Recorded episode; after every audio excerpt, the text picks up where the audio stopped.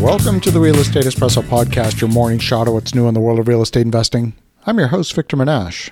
To infinity and beyond, that's the line from the famous Pixar movie Toy Story. Here in the West, we're concerned with climate change and the impact of our relentless consumption on our fragile planet. We're talking about some finite resources that are running out in our planet. But we have a moral dilemma.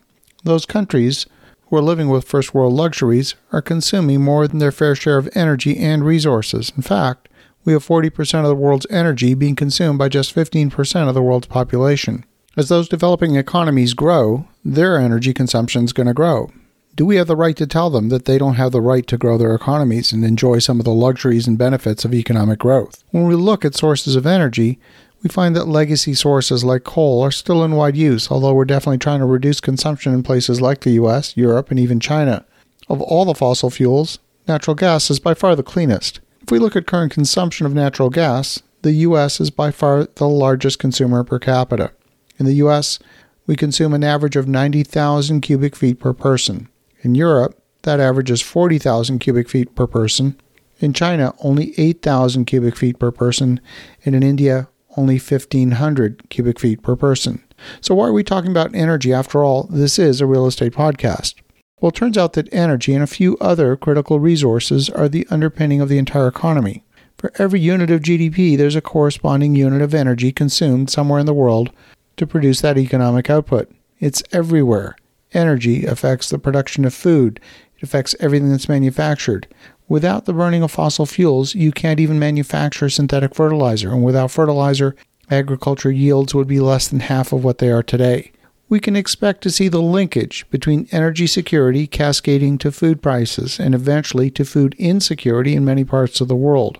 One of the principal inputs to fertilizer is energy. Another one is ammonia that's used to manufacture the nitrogen component in fertilizer. Back in 2020, the European spot price for ammonia was around 200 euros per metric ton, and today that same metric ton of ammonia is priced at 1450 euros. Ammonia and lots of energy is critical to the nitrogen component of synthetic fertilizer. Now, Brazil is getting its last wave of much needed fertilizer from Russia before supplies plunge due to the war in Ukraine. It's potentially going to hurt harvests in one of the biggest growing regions of the world that supplies coffee, sugar, and soybeans. Dozens of Russian ships laden with fertilizer are heading to Brazil, with a final ship unloading on May the 5th. After that, it's anyone's guess where Brazil, which imports 85% of the fertilizer it needs from Russia, is going to get their supply. Fertilizer shortage in Brazil could result in smaller harvests, higher food costs globally, and, given the importance of the South American nation to our world's food security.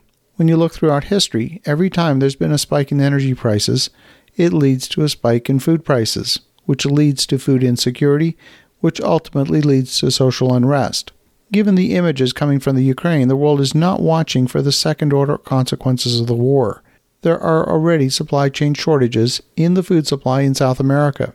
In fact, earlier this week, Peruvian President Pedro Castillo imposed a curfew on Monday in the capital city of Lima and in the port city of Callao following nationwide protests over rising fuel and fertilizer prices. When you look at the global production of potash, which is another one of the three main ingredients in fertilizer, the top three countries in the world are Canada, by far number one at 14 million metric tons a year. Number two and number three are Russia and Belarus, that together produce about 15 million metric tons. China's number four at 5 million metric tons, followed by Germany, Israel, Jordan, and a host of other countries where the numbers are comparatively quite small. Potash prices are already up from $200 per ton a few months ago to $560 a ton.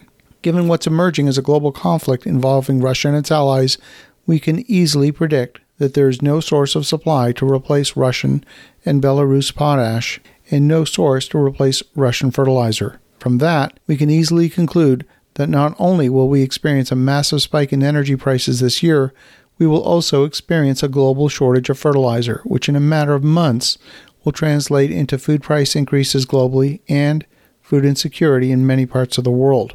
On that basis, we can easily conclude that we are going to be facing a global economic slowdown later this year at the same time that prices are increasing. We're going to be experiencing the so called stagflation.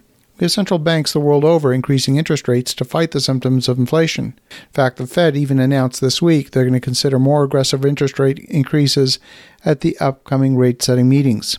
Now, we've been approaching global economic growth as though it has infinite potential, and in some ways, this unconstrained growth will be hitting up against some fundamental planetary limits. No doubt, we're going to see another wave of economic stimulus when governments realize and react to the picture that emerges. The armed conflict is making headlines.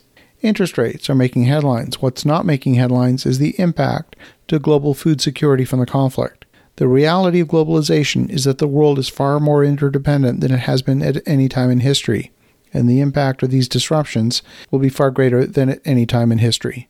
As you think about that, have an awesome rest of your day. Go make some great things happen. We'll talk to you again tomorrow.